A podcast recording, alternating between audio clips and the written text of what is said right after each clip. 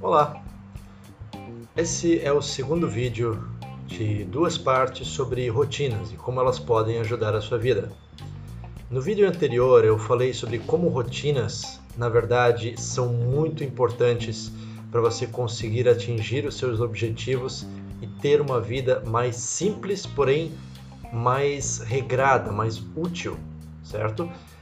Uh, uma das coisas que eu esqueci de citar na última, no último vídeo foi uma recomendação de um livro chamado O Poder do Hábito, por um escritor chamado Charles Duhigg. É um livro muito bom que fala como os hábitos se formam, como você pode modificá-los ao seu favor e como você pode até desfazer hábitos negativos para você. Hoje eu gostaria de falar sobre uma segunda parte importante das rotinas e dos hábitos. Eu estava navegando pela internet e eu achei uma imagem muito interessante. É um pequeno boneco e ele, ele criou, digamos assim, uma parede cheia de bloquinhos. Então você vê um monte de bloquinhos na imagem e no topo dessa parede está lá o bonequinho colo colocando mais um bloquinho e ele diz o seguinte: o superpoder de fazer um pouco todos os dias. E aí você entende que na verdade ele não criou essa parede de uma vez só, ele foi criando ela lentamente. Essa imagem é de um autor cujo pseudônimo, né, o nome de artista é 72 quilos e o nome dele é Oscar Alonso.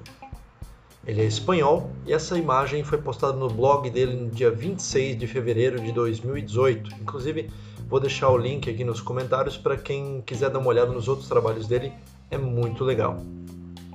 Essa imagem me, me trouxe atenção para algo que é muito simples, mas muitas pessoas simplesmente não percebem isso. Você tem a capacidade de aprender coisas, de fazer o seu dia melhor, porém muitas pessoas se incomodam porque elas querem fazer tudo de uma vez ao invés de, digamos, vamos usar um exemplo bem simples aí, se você quer usar, aprender violão, ao invés de você aprender violão de uma forma simples e devagar, cerca de meia hora, uma hora por dia, as pessoas querem aprender violão de uma hora para outra, de uma semana para outra, de um mês para outro. E quando elas não conseguem fazer isso, obviamente, elas ficam frustradas e elas desistem.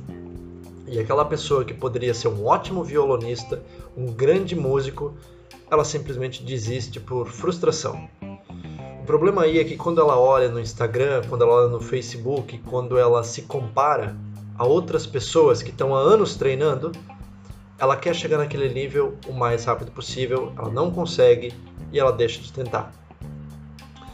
A questão mais importante é é, é interessante para você se acostumar e entender que um hábito, uma rotina, algo que você pode aprender, isso deve ser aprendido ao longo de tempo. Consistência é a chave e não potência. Você pode ler livros 10, 12 horas por dia, mas isso não vai te dar mais conhecimento. O que vai cimentar o conhecimento, o que vai fazer de você uma pessoa que aprendeu aquela habilidade é colocar em prática, é ter a consistência diária de fazer aquilo que, se você, que você se propôs a fazer. E por isso que rotinas são tão importantes. Se eu quero aprender violão, é mais importante que eu estude violão meia hora todo dia, durante semanas e meses, sempre tentando progredir um pouco, do que eu me, do que eu me dedicar 10 horas uma vez por semana. Pode parecer que não, mas eu te garanto que se você se dedicar um pouquinho todo dia, isso lá no final dá um impacto muito grande. Existe um empreendedor americano chamado Derek Sivers. Ele não é muito conhecido aqui no Brasil, mas lá fora ele era um cara extremamente simples, só que pegando coisas normais do dia a dia, ele conseguiu criar um grande império, conseguiu aprender muita coisa e uma das principais frases que ele tem é que não é o que você sabe, é o que você faz constantemente no dia a dia que te torna quem você é. A consistência é mais importante do que a perfeição. Os hábitos positivos que você quer implementar, eles precisam ser quebrados em pedaços pequenos e de forma simples. Você pode aprender algo extremamente complexo, desde que isso esteja colocado em pequenos pedaços, em passos simples, que você pode é, fazer toda semana ou fazer todo dia, mesmo que seja 15 minutos, 20 minutos por dia. Se você pegar aquilo que é complexo, quebrar em pedaços menores e colocar isso na sua rotina de uma forma diária, que você conviva e que você aprenda aquilo todo dia, que você tenha consistência com aquilo todo dia, você vai aprender de uma forma muito mais intensa e uma forma muito mais permanente do que se você tentasse pegar uma habilidade que pode até ser simples, mas você tentar colocar tudo de uma vez, um dia da semana ou várias horas por semana. Isso dá um cansaço mental e você não vai chegar lá. Outra coisa, é importante que você escolha uma habilidade por vez, um hábito por vez para ser mudado.